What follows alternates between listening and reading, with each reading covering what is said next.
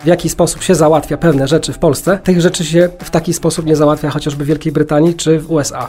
Ja uważam, że w Polsce jest tak wszystko ładnie zoptymalizowane, że ten amerykański Google jakby tak naprawdę potrafił czytać po polsku tak dobrze, to by się chyba złapał za głowę. Ta narracja zagraniczna jest taka, że trzeba Bożemu to robić i mi się wydaje, że po prostu to ich blokuje, bo muszą to w taki sposób robić, bo może się boją, bo nie chcą albo nie chcą podejmować ryzyka, a my nie mamy problemu z podejmowaniem ryzyka.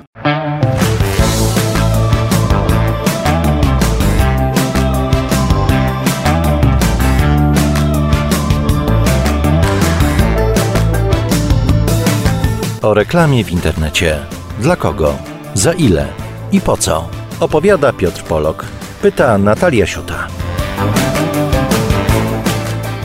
Z tej strony Natalia Siuta i Piotrek Polok, a z nami Miłosz Krasiński, prelegent wielu europejskich konferencji marketingowych, który w SEO działa od 10 lat. Od początku na rynkach anglojęzycznych, zresztą marketingu nauczył się w Londynie, właściciel agencji Chili Fruit Web Consulting, ambasador Semrush w Polsce. Cześć. Cześć, dzięki. Cześć Natalia, cześć Piotrek. Cześć. Czy jeśli porównamy działania reklamowe prowadzone w internecie w Polsce i to, jak to wygląda poza granicami naszego kraju, to widzisz tu istotne różnice? Czy to bardzo często jest tak, że to są równoległe działania, które po prostu są wyceniane w innej walucie? Szybko tak przeszliśmy do, do meritum, nawet bez takiego intro, więc okej, okay, dobra, może... Same konkrety. Tak, same konkrety od razu, kawa na ławę. To jest dosyć bardzo rozległe pytanie. Porównujemy Polskę, inny całkowicie kraj, inną no, walutę. dajmy sobie tak. na przykład Wielką Brytanię, jeżeli dobrze się w niej czujesz. Porównajmy takie czysto geopolityczne rzeczy, tak? No przecież tam była demokracja, tutaj demokracja jest inna, inaczej się te rzeczy załatwia. I jednak ta różnica właśnie ta kulturowa, w jaki sposób się załatwia pewne rzeczy w Polsce, tych rzeczy się w taki sposób nie załatwia chociażby w Wielkiej Brytanii czy w USA. No bo bądźmy szczerzy, tam ta demokracja istnieje i demokratycznie się załatwia takie rzeczy. Czyli, e, jak to się mówi, na biało, czyli ten, ten white hat jest taki, musi być tam wszystko jednak... Po Bożemu. Po Bożemu. Tak, jak to się mówi w Polsce, po Bożemu. I rzeczywiście tak jest. Jest to regulowany rynek, więc jeśli mówimy o, o tych dużych publikacjach, takich jak na przykład Guardian czy Standard.co.uk, czy te wszystkie inne publisher, ten web publishers, tak generalnie te wielkie domeny, no to tam jest regulacja, czy ten link jest do follow, czy jest no follow. Jeśli, jeśli mówimy o tych rynkach, to bierzemy pod uwagę właśnie to, że tam to wygląda w taki sposób, że artykuł sponsorowany to jest artykuł sponsorowany, jest opłacony, musi być stagowany, musi być to rzeczywiście tak jak Google powiedział, tak musi być i oni się do tego stosują, dlatego że jest duża konkurencja i jakby coś takiego wyciekło, no to byłoby tak, jak jest tam w tym rządach, do dymisji się trzeba by było podać. Tam byłaby duża plama z tego. A w Polsce jeszcze chyba możemy sobie gdzieś na to pozwolić, że albo w to nie wierzymy, albo się tego Google'a nie słuchamy, co jest chyba dobre. Nie wiem, tego trudno mi to jakby tutaj klasyfikować to, ale jest ta różnica, że jakby nie do końca słuchamy i nie, nie, do końca wierzymy w tą prawdę. To też jest bardzo ciekawe, bo jakby ja wychodzę z takiego założenia, że porównuję te dwa rynki, ale jest jakby ten właśnie ten Google, tak? Czyli ten Bóg internetu, mhm. który stworzył monopol i wszyscy i tak pomimo tego, że mamy monopol, a kapitalizm mówi o tym, że monopol nie jest dobry dla rynku, jakby dla demokratycznego, to dlaczego na przykład Google utrzymuje ten monopol i rozkazuje, co ma być prawdą? I podoba mi się to w Polsce, że się tego nie słuchamy, bo ktoś nam będzie mówił, jak co ma być. Że jeśli masz bloga, to masz prawo, demokratyczne prawo do monetyzacji tego bloga. I to, czy ty chcesz stawić do follow, no follow, to, to już jest jakby twoja własna decyzja, a nie, że odgórnie powinno być od Pana Boga Google w internecie powiedziane. Więc to jest ta duża różnica, którą zauważam, że jednak te po Bożemu to jest właśnie to, a jest ta regulacja. E, no dobra, ale wspomniałeś o artykule sponsorowanym na przykład i w Polsce, pomijam to, czy on będzie oznaczony jako artykuł sponsorowany, czy jako współpraca, czy jako napisany przez dziennikarza, ale wsad, brief, e, jakkolwiek to nazwać, wziął od firmy, którą opisuje, to czy to jest tak, że w Polsce i w Wielkiej Brytanii tym artykule możesz sobie napisać cokolwiek chcesz, bo i tak tego nie zweryfikują, bo to jest artykuł sponsorowany, czy mimo tego, że publikując artykuł sponsorowany za granicą, i tak ktoś będzie sprawdzał, czy on jest merytoryczny, czy on jest rzetelny i czy on jest przede wszystkim prawdziwy. Wszystko przejdzie. Czy jest merytoryczny, czy jest prawdziwy i czy jest przede wszystkim numer jeden pytanie, czy jest obiektywny? Czyli to będzie sprawdzone. Będzie sprawdzone. I to tak tak od A do Z. Jednak musi się to zgadzać też przede wszystkim chyba e, z tymi wytycznymi danego, udanego publishera. Okej, okay, pytam dlatego, wejdę Ci w słowo, bo tak naprawdę to, że artykuł jest sponsorowany czy nie, to pod kątem wiarygodności i rzetelności nie ma to zbytnio znaczenia bo i tak musi być sprawdzony, więc głównie to, że jest artykuł sponsorowany, mówi to o firmie, portalu, gazecie internetowej, jakkolwiek to nazwać, że oni po prostu udostępnili miejsce za pieniądze. Ale ten artykuł nie jest gorszy, bo jest artykułem sponsorowanym, bo tak samo jest rzeczowy. Czy źle myślę?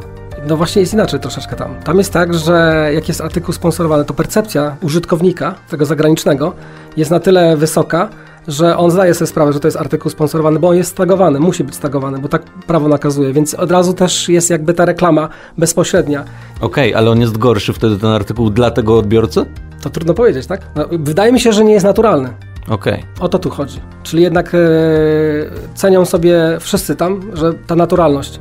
I dlatego e, te teamy, czyli te drużyny, na przykład u dużego publishera, digitalnego publishera, załóżmy, nie wiem, Guardian czy tam The Sun, jest tak zrobione, że jeśli nawet zrobimy outreach, czy się z nimi komunikujemy, to e, jeśli skomunikujesz się z salesem, tak, czy tam sales ad i domena, to na pewno trafisz to do, do drużyny, która monetyzuje tą stronę, jest odpowiedzialna za displaye, za te wszystkie właśnie rzeczy, które mogą zmonetyzować.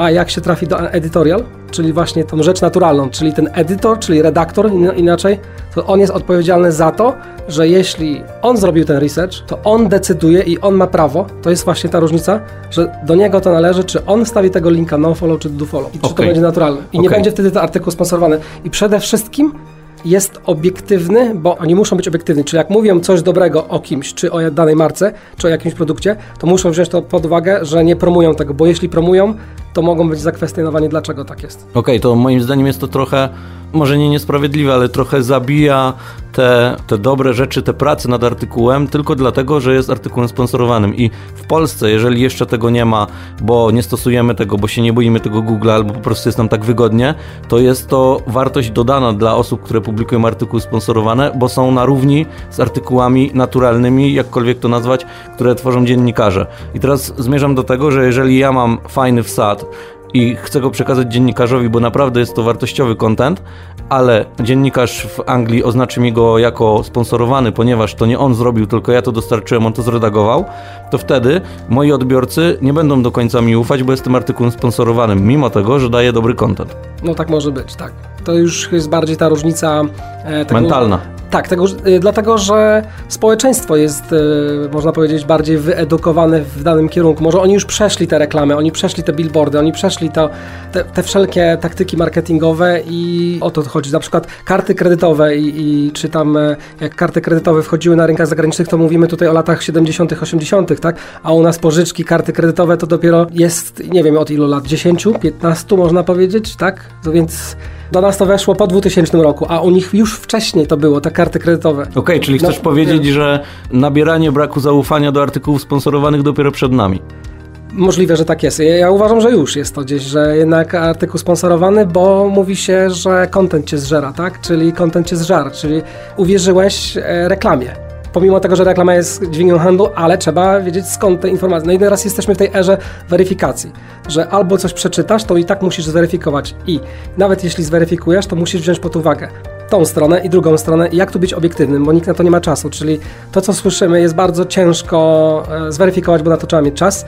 No i każdy gdzieś tak żyje tą swoją percepcją, gdzieś zasłyszał, nie zweryfikował, czy to na Facebooku, czy przez influencera, coś uwierzył a tam jednak ludzie chcą być bardziej tacy obiektywni. Chcą być, ale też mają ten sam problem. Dlatego zobacz, jak jest na przykład społeczeństwo w USA, czy chociażby po Brexicie w Anglii podzielone.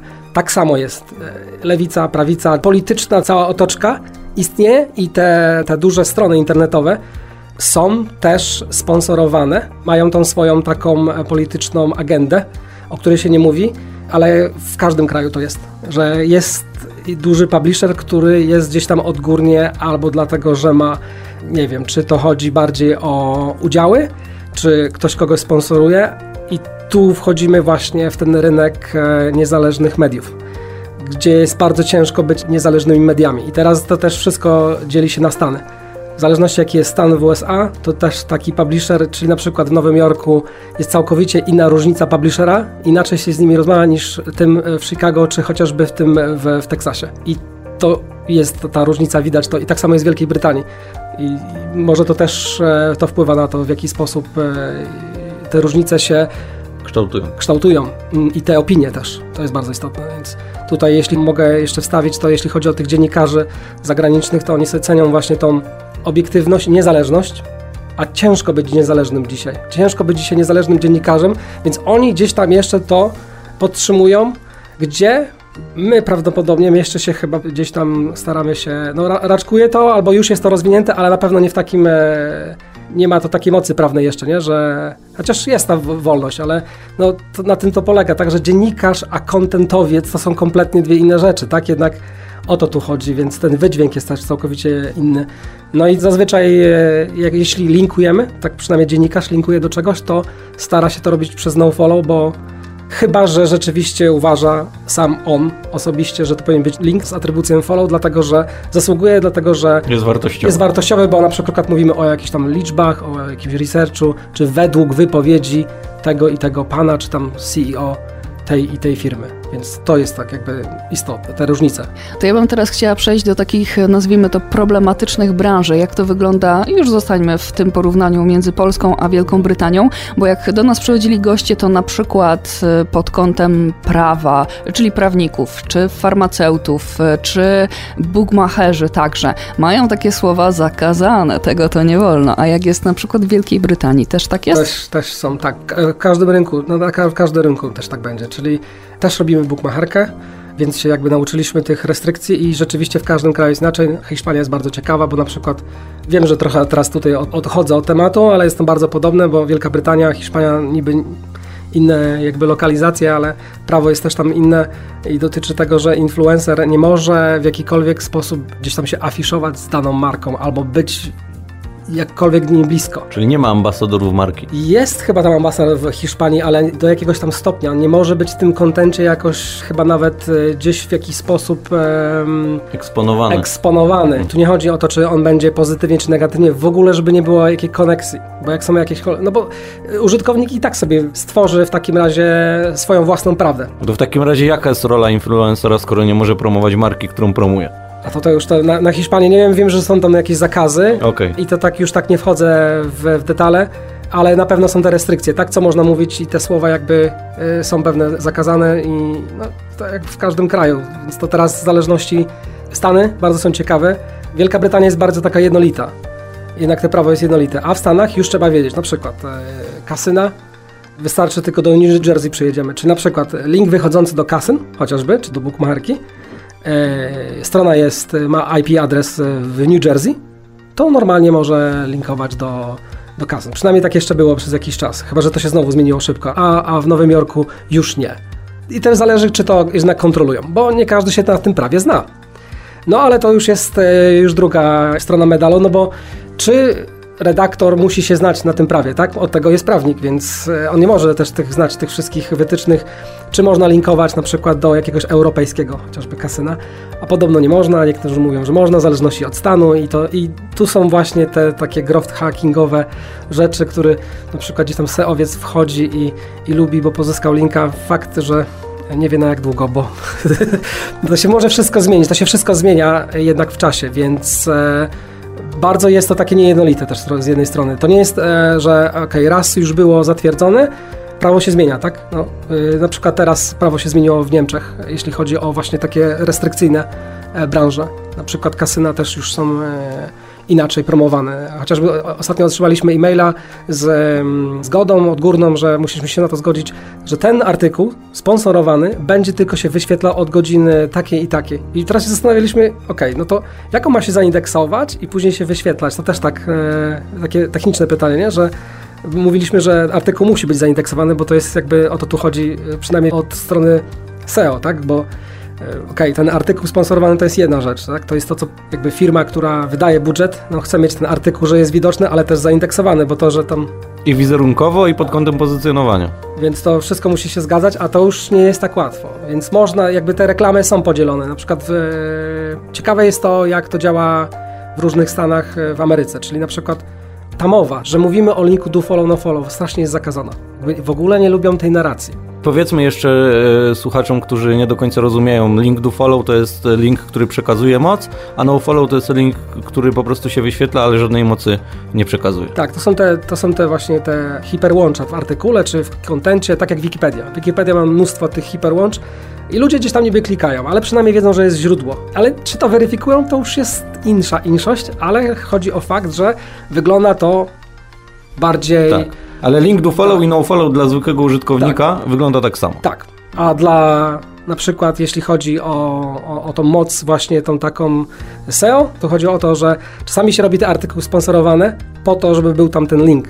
Więc niekoniecznie ten artykuł sponsorowany jest naturalny, bo tak naprawdę liczy się też przede wszystkim um, objective, tak? Jaki był ten objective? No objective był taki, że Słuchajcie, no po co wydajemy ten, ten budżet na ten artykuł sponsorowany? Po to, żeby pozyskiwać linki, czy robić content? No, po to, żeby jednak były linki, więc gdzieś tam merytorycznie było ok, żeby wszystko było helpful, ale musi być follow i musi być indeks, bo jak tego nie ma, no to te pieniądze, które wydajemy, i to tak, ta reklama właśnie działa trochę na zagranicą też w taki sposób, przynajmniej dla seowca, z punktu widzenia seowca, że chodzi o to, że więcej tych linków, no to nasza strona na, na dane tam frazy będzie miała większą widoczność, więc za granicą, USA, jeśli mówimy przed e-mailem, że chcemy, że nas w ogóle interesuje na przykład link insertion, czyli czy możecie wstawić w dany content, który już istnieje, jest opublikowany, tutaj odnośnik do mojej strony.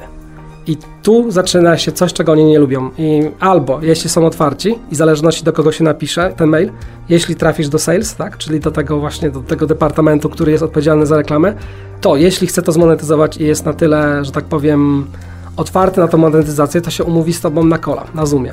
I wtedy to możecie umówić, ale mailem nie można mówić takich rzeczy, bo gdzieś ta kontrola istnieje. Także nie lubią tego typu w ogóle tych konwersacji, bo odgórnie jest to zakazane. Czyli ten redaktor, który w ogóle nie rozmawia z, ze sprzedawcą e, danego publishera, no bo to są jakby dwie inne funkcje. Redaktor, jego rzeczą numer jeden jest produkować content, który jest przede wszystkim obiektywny. To jest to, o co tu chodzi w Ameryce, nie? być obiektywnym. No bo tam jest demokracja, demokracja mówi, żeby być obiektywny, więc musi być obiektywny, a dla sprzedawcy to już jakby liczy się chyba inny target. Mówi się z tobą i mówi... No i wtedy zaczyna się tutaj nie po Bożemu, czyli tak jak my to lubimy w Polsce i można się dogadać. I wtedy następują te inne koneksje. Trochę mi się to kojarzy jak... Y rozmowa z księgową, że nie wszystko można załatwić przez maila, więc lepiej zadzwonić albo najlepiej w ogóle przyjechać, ale nie o tym. E, zastanawia mnie to, co teraz powiedziałeś odnośnie do samego kupowania linku, czyli to jest trochę tak, że jeżeli link kosztuje 600 funtów, to ten artykuł mamy jakby gratis, bo na nim nam za bardzo nie zależy, więc wartość kontentu spada tutaj do minimum, bo link jest dla nas istotny i zapłacimy za niego tak dużo jak trzeba. Więc moje pytanie jest takie, czy ten content is king nie jest za bardzo king za granicą? To teraz tak, zależy z jakim e, rozmawiamy, z jakim e, departamentem marketingowym. Bo jeśli jest to SEO, no to wiadomo, jak jest e, KPI, tak? KPI będzie po prostu pozyskiwanie linka i obojętnie jak, ma być kreatywnie, ma być ten budżet ulokowany, dobrze przede wszystkim wydany. I w tabelce ma się zgadzać. Ma, w tabelce ma się zgadzać, i, a jeśli chodzi o Content King, no to tutaj już bardziej jest ta gdzieś e, właśnie ta bardziej ta kreatywna strona, która ciężko może jakiekolwiek tam rezultaty, no są te rezultaty, wiadomo, można to, to, mierzyć, ale tutaj jest chyba ten obiektyw od klienta, czyli albo klient sam mówi, że chciałby, na przykład mieliśmy klienta, który przyszedł do nas z, z takim budżetem, gdzie powiedział, że e, oni mają pieniądze na wszystko co się normalnie nie zdarza. Nie ma takiego czegoś, że my mamy budżet na wszystko, dosłownie tak powiedziałem. Możesz powiedzieć, jaka branża to była? Beauty. To była taka apka dosyć znana.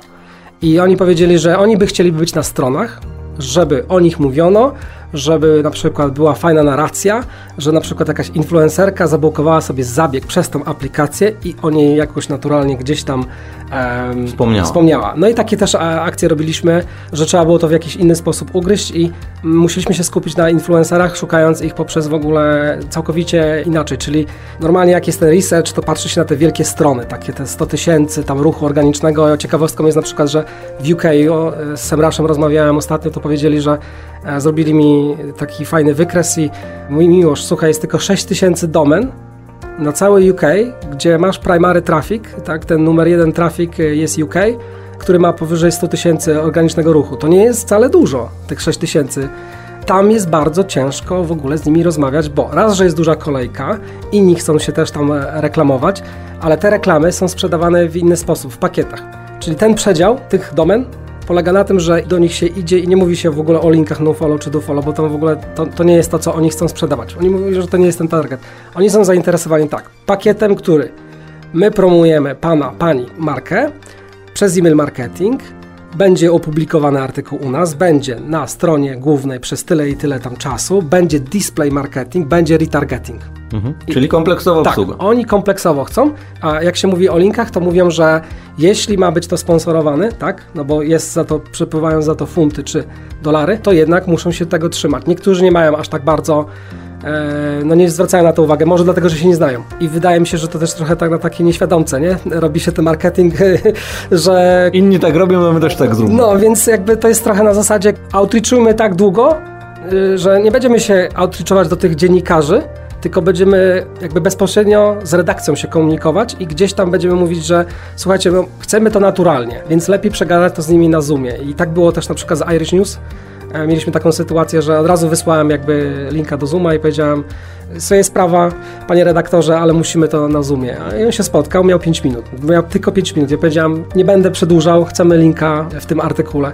Napiszemy go tak, jak e, pan redaktor chce. My zapłacimy za to oczywiście, bo mamy na to budżet. I on powiedział, no dobra, no, no dobra. I powiedziałem jeszcze, to co fajnie działa, to powiedziałem, ale dzisiaj zapłacimy.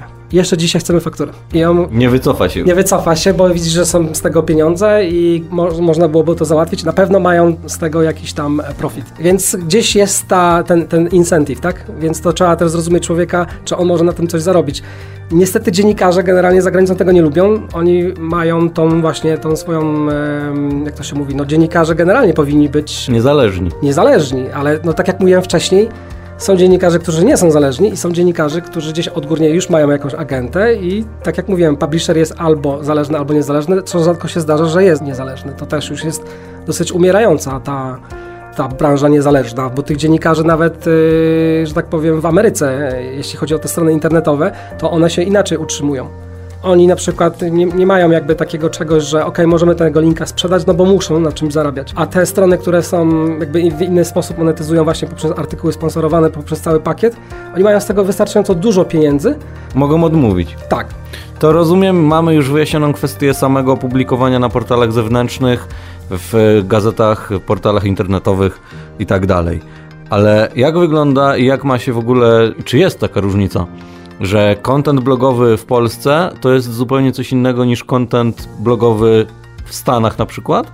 I czy miałeś takie sytuacje, albo czy słyszałeś od kogoś, że ktoś zrobił tak samo dobry content w Polsce, jak i w Ameryce i ten content w Ameryce nie żarł, mówiąc kolokwialnie? E, mieliśmy taką sytuację, ale to dlatego, że była zła egzekucja naszego bloga. E, to Co to znaczy? No zła egzekucja to siły przerobowe źle dobrane, budżety, prędkość. E, od innej strony to zrobiliśmy. Masz na myśli to, że kontent był zbyt długo tworzony, czy że był źle opublikowany? Czy strona w ogóle nie była przystosowana do tego, co tam się działo? Bo to była świeża domena. Ten content po prostu nie żar, jak to się mówi. Ale ja nie widzę takich ogromnych, dużych różnic między contentem w Polsce, jeśli jest to evergreen, czyli to helpful content, czyli to nie taki typowo opisany przez dziennikarza. No jest przez kontentowca i to widać, tak? Siedem ileś tam rzeczy, o których powinieneś wiedzieć, jeśli na przykład grasz kasyna. Robota typowo copywritera, kontentowca. Różnic y, aż tak nie widzę. E, jedynie co zauważyłem, no to wiadomo, jest większa konkurencja, więcej rezultatów i te jednak e, te keywordy, które doszukujemy, trzeba e, jakby robić ten research i wstrzelać się w te keywordy, które jeszcze nie są, że tak powiem, e, już gdzieś tam opublikowane inaczej to trzeba optymalizować. Trzeba jakby wyszukiwać rzeczy w tym kontencie, które jeszcze nie zostały opublikowane, czyli te long taile tak zwane, bo gdzieś tam mówią, że ten topical authority jest istotny, ale to my zauważyliśmy tak, zrobiliśmy taki eksperyment na świeżej domenie. Chcieliśmy zobaczyć, czy jeśli będzie to pisane przez native'a, czyli tego właśnie tam amerykańskiego pisarza, czyli jest tam dziennikarzem i dziennikarzy za, jakby zatrudniliśmy, bo mieliśmy po prostu tą taką e, hipotezę, że jeśli to będzie napisane na świeżej domenie, to będzie tak właśnie po Bożemu, że jest ten właśnie ten, ten, to wszystko będzie tym surferem załóżmy optymalizowane, będzie ten brief, będzie bardzo bogaty, odpowiada na wszystkie pytania. Będzie osoba, która ma wiedzę. I też jeszcze wzięliśmy pod uwagę, że ta osoba, która będzie zatrudniona, musi mieć jakiś visibility na, na tym Twitterze. Czyli wzięliśmy kogoś, kto jest rzeczywiście trochę znany. I on y, ma pracę, gdzieś jakoś tam senior editor, czy tam writer w jakiejś tam sportówce. Y, z Miami był, nadal z nami współpracuje. Pozdrowienia dla Ernesto. I to wcale nie robiło jakiegoś tam wielkiego, jakiejś wielkiej roboty. To, to optymalizowało się do jakiegoś tam pewnego momentu, wchodziło to w Google, indeksowało się, ale to nie, nie wiem, jakoś to nie robiło spektakularnej jakiejś y, roboty, więc to, że to było napisane ładnie po Bożemu, uważam, że można byłoby to zrobić przez, e, niekoniecznie przez specjalistę. Wiem, że to tak trochę brzmi, jakby specjaliści nie byli istotni tutaj, ale kontent wtórny. Tutaj też była taka strategia pozdrowienia dla Roberta Marczaka, bo na tym właśnie polegała ta strategia, że sobie powiedzieliśmy, że ten content plan powinien być tak zrobiony, że optymalizujemy content wtórny, który już został wcześniej opublikowany i będziemy opisywać starych, tych już z, graczy NBA, którzy już nie grają, bo ten content po prostu się tam nie rusza, nie jest aktywny. I rzeczywiście jest to prawdą, że jeśli jest już zoptymalizowany, no bo kto optymalizuje content wtórny sportowy? No bardzo mało kto się tym interesuje. Więc rzeczywiście to robiło do jakiegoś tam pewnego momentu roboty, w sensie, że było te visibility, te keywordy się pokazywały, tak sprawdzaliśmy to w Hrefie, w SEMrush'u, używając tych programów e, w Google, gdzieś tam można było to znaleźć, ale to tylko było chwilowe, czyli był ten initial ranking, to co mówi Robert nie chciał, czyli wskakiwało właśnie w, w top 10, top 20 przez 1-2 miesiące i później już był re-ranking i, i jakby tutaj mówię bardzo technicznie, ale jakby zauważyliśmy to te prawa istnieją i tak samo się jakby gdzieś tam korelują z tą prawdą, która jest mówiona w Polsce. Czyli wracając teraz do tych wszystkich e, specjalistów w Polsce, pomimo tego, że jesteśmy w Polsce, mówi się, a że Polska to Polska, nie Ameryka, a mamy najlepszych specjalistów na świecie. Według mnie tak to widzę, bo uczyłem się jakby SEO od samego początku za granicą, a teraz jak widzę, jak jestem częściej w Polsce, to to, w jaki sposób my postrzegamy content, SEO, artykuły sponsorowane i jak się robi ten biznes, jak się go monetyzuje, to w Polsce jest to niesamowita przepaść. Niestety czego nie ma,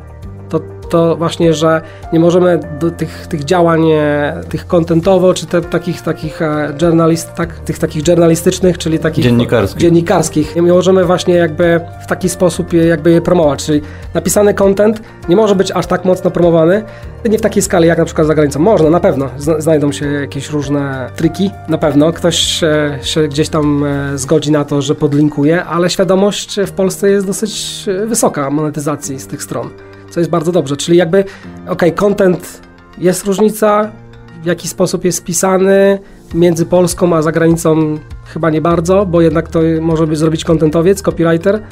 Czy dziennikarz musi? Jeśli ma być to evergreen content, to uważam, że dziennikarz jednak powinien pisać to o tych stories. Jakby szukać tych informacji gdzieś z zewnątrz. Za granicą działa, nie? że ten dziennikarz jest otwarty. Jest przede wszystkim ta platforma Haro, gdzie on e, publikuje pytanie, query tak zwane, i mówi, że szuka specjalistów na temat, dlaczego na przykład w NBA, chociażby tutaj, nie, taki przykład podaję, dlaczego jest bardzo dużo, um, jest więcej kontuzji niż kiedykolwiek. I jaka, jaka jest zależność tego, tak? Te takie różne statystyczne porównania. Czyli po tak. prostu budowanie roli eksperta tak. poprzez tak, stworzenie tak, artykułu. Tak, tak, Dobra, ale to wracając jeszcze do tego tematu, o którym powiedziałeś, że stworzyliście content, odświeżyliście content, który już był i ten content nie, nie zażarł. Czy to jest właśnie problem tego, że to był rewriting? Czy to jest problem tego, że nie było na tym linków, bo w Polsce bardzo często zdarza mi się współpracować z klientami, gdzie odświeżamy content, bo też gdzieś tam w wytycznych wyszukiwarki jest nie tylko informacja, że lubi świeży content, ale też rozbudowany, więc nie będę tworzył kolejnego nowego artykułu na temat konkretnego tematu, jeżeli zmieniła się w nim jedna informacja i wystarczy mi na to dopisanie jednego akapitu. Jeśli chodzi o ten dokładnie o tego NBA, że tak powiem, moja taka indywidualna odpowiedź na to pytanie to jest to, że jeśli jest intencja, bo to jest bardzo ważne w internecie, czyli to, że się mówi, że ten content jest helpful, to jest jedno. Te dziennikarskie przede wszystkim e, stories, tak? Są kompletnie inne, bo one nie są tak mocno optymalizowane, więc one są na dzisiaj fajne, gdzieś się fajnie czyta, a ten content, który my zrobiliśmy, był zoptymalizowany, tylko był zoptymalizowany na przykład Doc Rivers, jest jakiś tam e, kiedyś gracz, on jest teraz coachem i Doc Rivers ma ileś kilkadziesiąt może nawet intencji. Czy Doc Rivers, jeśli wpiszesz w Google, to ty szukasz Doc Rivers, czy ma dzieci, czy ma żonę, ile miał asyst, czy Doc Rivers w sensie dla kogo grał wcześniej, bo to już były zawodnik, czy Doc Rivers chodzi ci o jako o coacha. Jak się z nim skontaktować? Albo jak się z nim skontaktować. Czyli ta intencja nie może być tak generyczna, bo zawsze Wikipedia wyskoczy.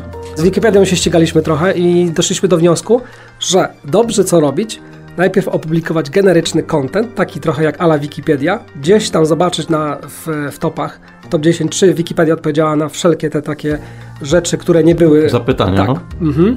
Czyli te people also ask również. Zbudować to i czekać, aż się coś zrobi w sensie w, w visibility. I wtedy pojawiają się te tak zwane long taile. I na te long taile rozbudowywać ten content. To mam takie wrażenie, że znowu Polacy wyprzedzili resztę świata Tak, pod tak, kątem tak, tworzenia kontentu na intencję, bo zdarza się, że tekst blogowy wrzucony jest w kategorię, żeby od razu nie tylko dać content, ale też sprzedać i na słowo jakie buty kupić wyskoczy ci kategoria sklepu z butami, gdzie będzie tekst dotyczący tych butów, ale u góry będą produkty. Dobrze to Tak, rozumiem. tak, tak. Ja uważam, że w Polsce jest tak wszystko ładnie zoptymalizowane, że ten amerykański Google jakby tak naprawdę potrafił czytać po polsku tak dobrze, to by się chyba złapał za głowę, nie? że oni powinni za, zatrudnić naszych wszystkich seowców i żebyśmy my pracowali dla nich, bo jednak rzeczywiście my, my pokazujemy, że według ich wytycznych to działa to, ale też można to zmodyfikować trochę po swojemu I zrobić lepiej. i zrobić lepiej.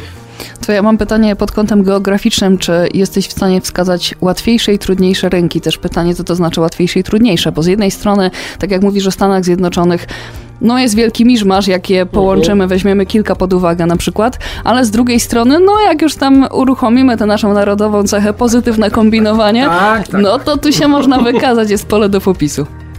Niemcy. Niemcy, Belgia, Finlandia.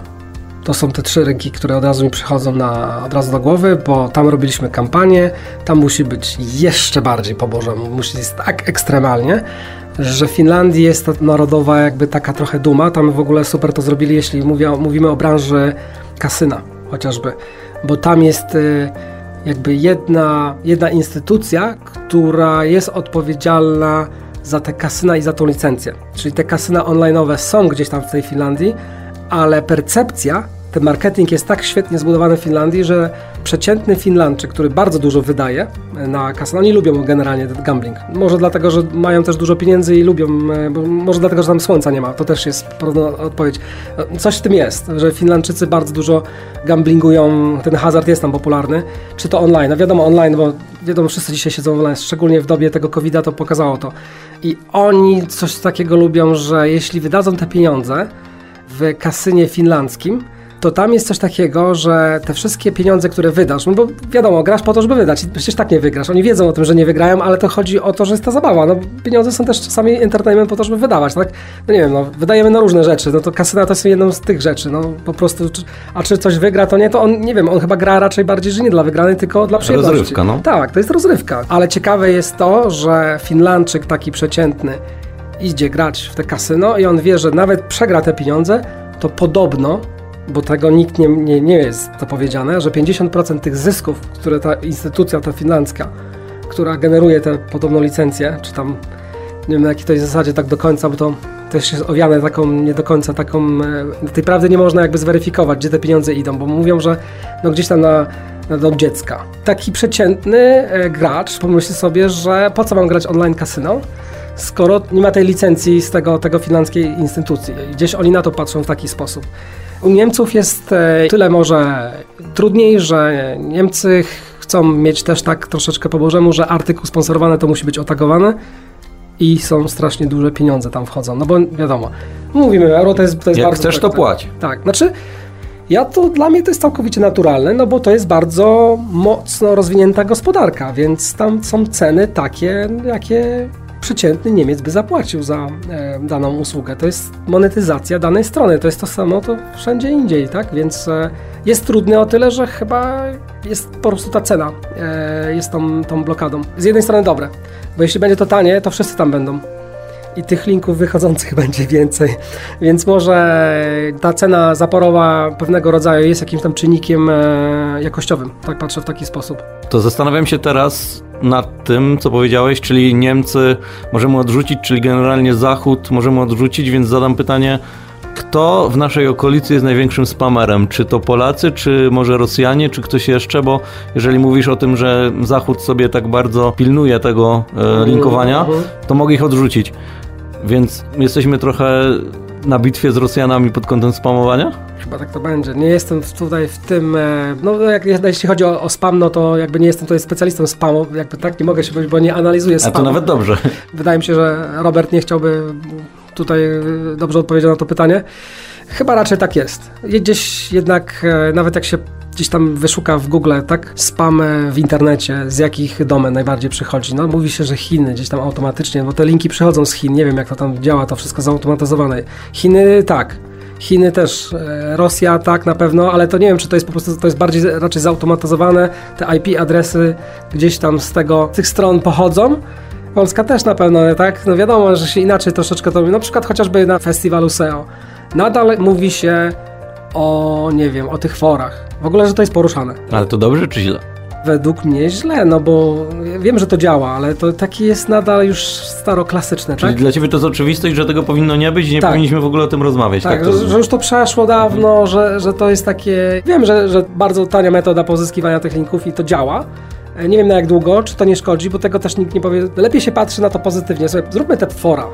Fajne, no te linki tanio i będzie lepiej zadziała, tak? A co będzie dalej, tego nikt nie wie, więc na to się nie patrzy z tej drugiej perspektywy. Patrzy się to, co teraz jest. Nie przyszłościowo, jak bardzo może to później szkodzić, więc na przykład za granicą w ogóle się nie robi już e, tego typu działań. A nadal mówimy jeszcze w Polsce o takich staroklasycznych tych działaniach typu właśnie gdzieś tam katalogi. A tam już to wyszło, prawie odchodzi to z tego. No, jakoś tak nie jest to bardzo popularne, więc to jest duża różnica w tym, w tym SEO takim małostkowym gdzieś, więc to jest pewnego rodzaju spam. Już się klasyfikuje to, że te fora, no to jest spam. Na przykład na rynkach zagranicznych pozyskiwanie linków z forum w dużych takich ilościach, no to jest, to jest spam, gdzieś to widać. No, mamy te narzędzia, które też są zakłamane, to jest ciekawa rzecz.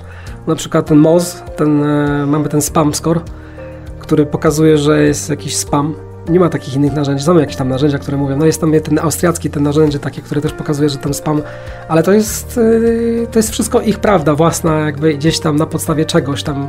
Oni nadal nie wiedzą, co jest. Subiektywne bardzo. Bardzo subiektywne wszystko jest, więc to też jest takie. Na pewno SEO nie jest subiektywne w, w Polsce, bo działa. Są rezultaty widać, no więc trzeba tutaj naprawdę kilkanaście, nie dziesiąt medali przeznaczyć dla polskiej SEO mm, community, nie? Jak to tak mówiąc tak bardziej angielsko, że rzeczywiście zasługują na dobrą robotę. Ta narracja zagraniczna jest taka, że trzeba po Bożemu to robić i mi się wydaje, że po prostu to ich blokuje też. Że nie mogą, bo muszą to w taki sposób robić, bo, bo może się boją, bo nie chcą, albo nie chcą podejmować ryzyka, a my nie mamy problemu z podejmowaniem ryzyka, bo chyba nie mamy innych też wyjścia. Jakby my nie mamy wyjścia, więc musimy podejmować to ryzyko. I to jest chyba to, to jest ta różnica kulturalna też, że my podejmujemy ryzyko, się nie boimy i mamy dzięki temu, no, różne rezultaty z tym, to, bo to też można wyjść, jak to się mówi, zabłocki na mydle, tak? Yy, Nie zawsze to działa, ale jednak te podejmowanie ryzyko, to takie kalkulacyjne ryzyko obliczone, Częściej się opłaca. mhm. częściej, przynajmniej się człowiek coś tego nauczy, że ja to spróbowałem, to nie zadziałało. Jeżeli chodzi o współpracę z klientem, jak to wygląda w poszczególnych krajach, e, tak w porównując też do Polski, pod kątem i wypełniania briefu, czy chętnie wypełnia i bardzo sumiennie klient ten brief, czy potem jest to wsparcie merytoryczne, czy on się angażuje w cały projekt, e, czy może wykłada pieniądze na stół e, i mówi, to ma być zrobione, to ma być gotowe, jak to mnie to nie interesuje. Jest to właśnie w taki sposób, że jest bardziej zaangażowany. Chce to zrobić właśnie tak jak znowu ta nasza ulubiona fraza po Bożemu i musi być ten brief. I jest, i to, to jest to naprawdę bardzo potrzebne i, i to pomaga. No nie ma tego żalu później, że coś nie wyszło, a, bo pan powiedział tak. Mieliśmy też takie chwile sytuacje, się nauczyliśmy, że po prostu musi być brief, call, bo call to, to że coś było na callu, a nie zapisane, to jest, to jest też jakby insza inszość, tak? Więc musi być zweryfikowane, czy klient dobrze to zrozumiał. Weryfikujemy to pytając się, czy pan dokładnie zrozumiał, pan klient, to o czym my będziemy teraz mówić. I wtedy go sprawdzamy. Chcielibyśmy wiedzieć, czy- pan to rozumie w jaki sposób swoimi słowami. No i on, on mówi, że my widzimy to w taki, w taki sposób. Okej, jest to napisane. Jak jest napisane, to już jest dobrze. Musi być to napisane, jest to jakiś dokument, bo później są takie właśnie jakieś gdzieś po trzech miesiącach człowiek nie pamięta, co było na kolu. Dogadywaliśmy się w taki sposób. Ach, dogadywaliśmy się. No, co było trzy miesiące temu, a po trzech miesiącach to już... Dzisiaj się świat bardzo szy- szybko zmienia. Bardzo szybko, tak? co było rok temu, a co jest teraz, to naprawdę jest ogromna różnica. Także brief e, bardzo istotny, dokumentacja, pełna dokumentacja. Każdy wtedy wie, że jest to klarowne i przede wszystkim jest ta em, ścieżka, gdzie iść, jaka strategia. Wykłada pieniądze, jeśli jest to klient, który no, jest wyedukowany marketingowo. On sobie zdaje z tego sprawę. Zresztą ja też tak mówię, że jeśli jesteś startupem, to też jesteś uzależniony od inwestorów. Czy jeśli inwestor Cię pyta, czy możesz nam powiedzieć, jak będzie wyglądał wskaźnik wzrostu jaki będą, e, co osiągniemy w ciągu jednego roku, no też nie możecie powiedzieć ani zagwarantować tego inwestorom. Możecie tylko zrobić KPI, tak? I estymację tak, jakąś. tak, estymację jakąś. My to samo tak mówimy, że w SEO też nie możemy jakby niczego zagwarantować. Nikt nie powinien gwarantować w kontrakcie, bo to podchodzi troszeczkę pod paragraf, bo jeśli komuś coś zagwarantowałeś, to Musisz to dotrzymać. tak, więc tutaj lepiej byłoby mieć jakieś pewne takie targety realistyczne, ale gdyby na przykład wyszło lepiej, to bonus. To tak też w kontrakcie fajnie zapisać. To minimum powinno być. No i żeby to były te zwroty oczywiście, no ale to też ciężko wyliczyć, więc e, jest bardzo dużo czynników zewnętrznych. SEOwie czy, czy, czy firma SEO generalnie jest limitowana w pewnej kwestii, co może zrobić. Ten czy briefa wypełnić, może uświadomić tego klienta. Świadomość jest bardzo istotna. Większość klientów, i tu jest problem ogromny, czyta blogi, te, które były sprzed 10 lat, na przykład Moz. Ja nie mam nic przeciwko temu, co Moz jak w jakiś sposób edukował SEOwców i całą naszą kulturę przez ostatnie 15 lat, ale Moz nie żyje, można powiedzieć. A świat się zmienia cały A czas. świat się zmienia cały czas, a te blogi zostają. To, tak jak się mówi, to co jest w internecie już nie znika, tak? Oni czytają po prostu to, co tam wyskoczyło w tych rezultatach, nie wiem, 10 najlepszych praktyk SEO. Gdzieś zaczytają i uważają, że było powiedziane, napisane, ale klient nie zweryfikował i z jakiego źródła to przeczytał. I jak na kolu na przykład się pytam, a skąd to pan wie? I on mówi, no ale w internecie jest napisane, ale gdzie? A kto napisał? No i też zaczyna się takie wypytywanie, czy, czy pan naprawdę był obiektywny czytając te źródła, bo mówi się, że jednak to, co jest w internecie, to już jest opublikowane, a wiedza, która jest w internecie, to nie jest wiedza specjalistyczna, dlatego przychodzi pan do agencji czy do specjalisty, żeby usłyszeć inną percepcję, bo trzeba teraz jakby oduczyć go tego, co się nauczył. To, co Joda powiedział w Star Warsach. You have to unlearn what you've learned. I to teraz jest takie bardzo modne, bo ten cały marketing jest inny. Inaczej się go robi.